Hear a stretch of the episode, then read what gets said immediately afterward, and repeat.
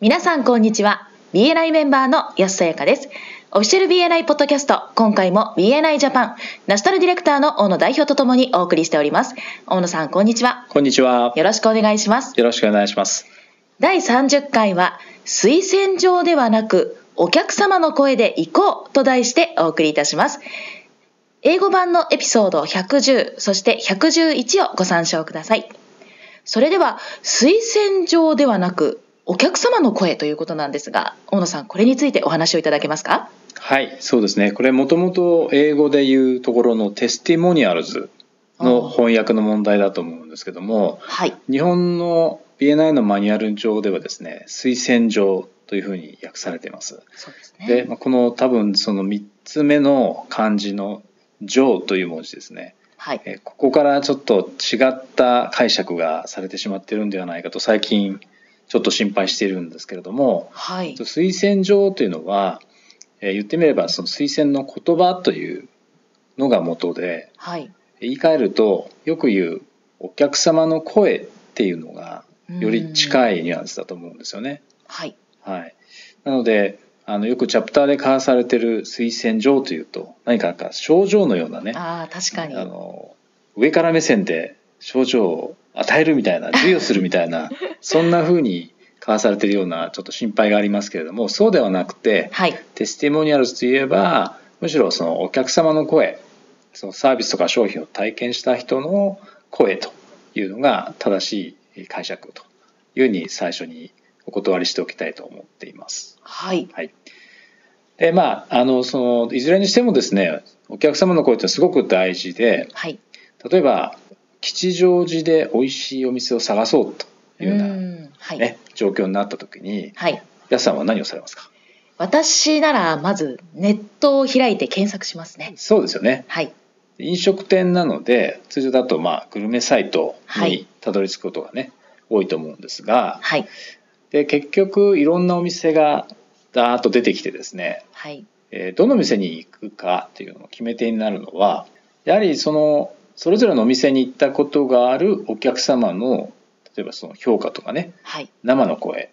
おそらくグルメサイトだと星の数だったりとか、はい。えー、口コミっていうことになると思うんですね。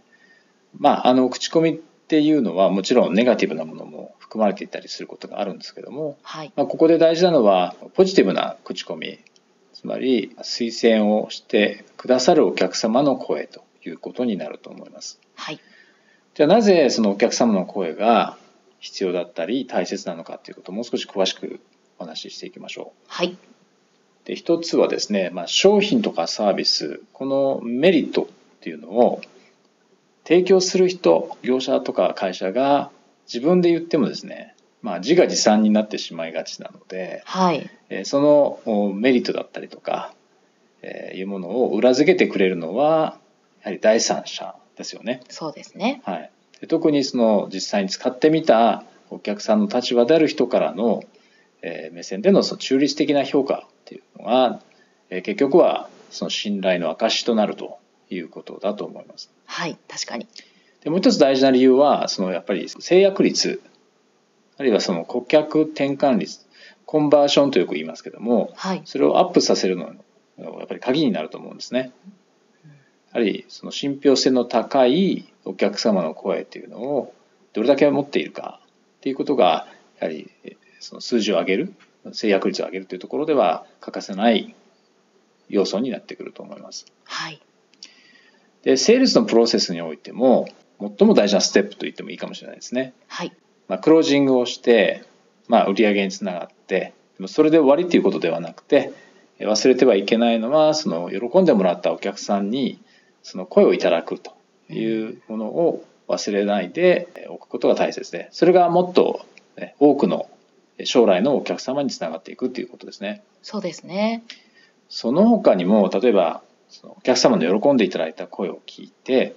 社員だったりとか、スタッフのモチベーションアップにつながるという効果も期待できると思います。はい。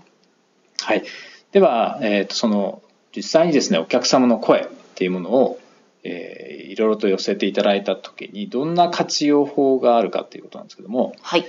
えー、前津博士もね3つ紹介してくれています。はい、まず一つ目はウェブサイトに載せるというのが、まあ、非常に簡単な方法でもあるし効果的でもあると思うんですけども、はい。そういったそのお客様の声のページを作ってそこに一覧にしてクリックするとそれぞれが詳細が見れるというのがやっぱりポピュラーじゃないかと思うんですね。そうですね。はい、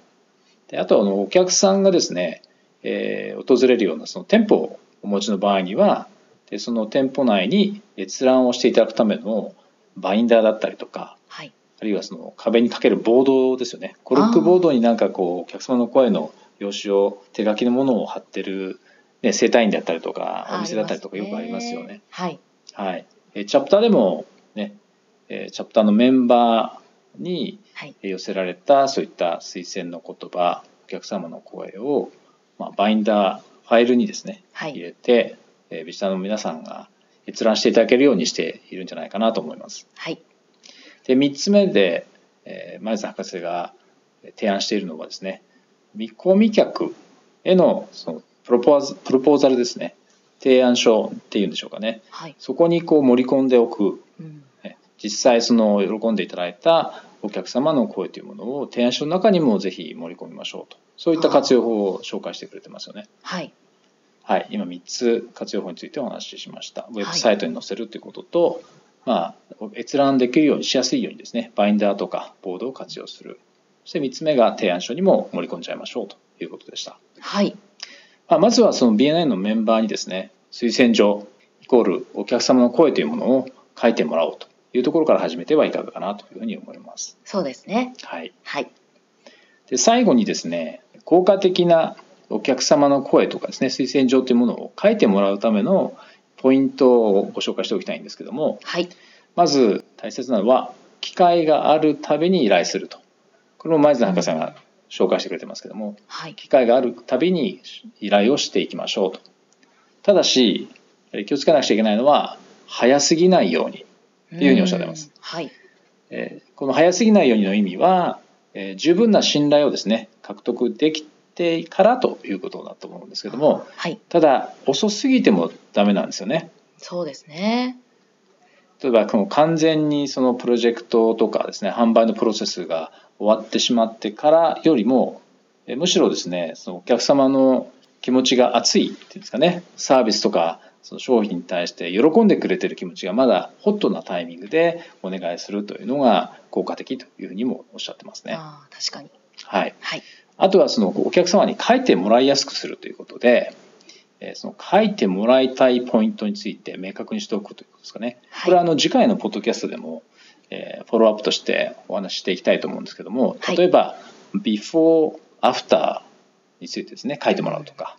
あるいはその見込み客がよくお持ちになる疑問だったりとか、不安だったりとか、反論ですね。はい。えーそれを想定したものをそれに対する答えをですねえー書いてもらうというようなことが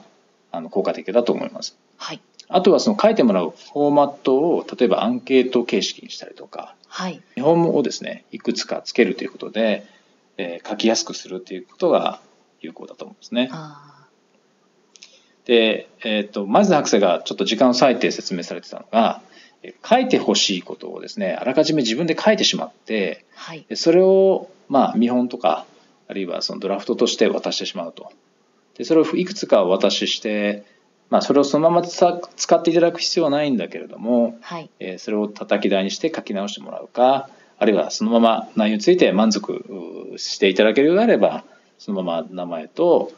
えー写真を使わせていただくというような形を提案されてましたね。はい。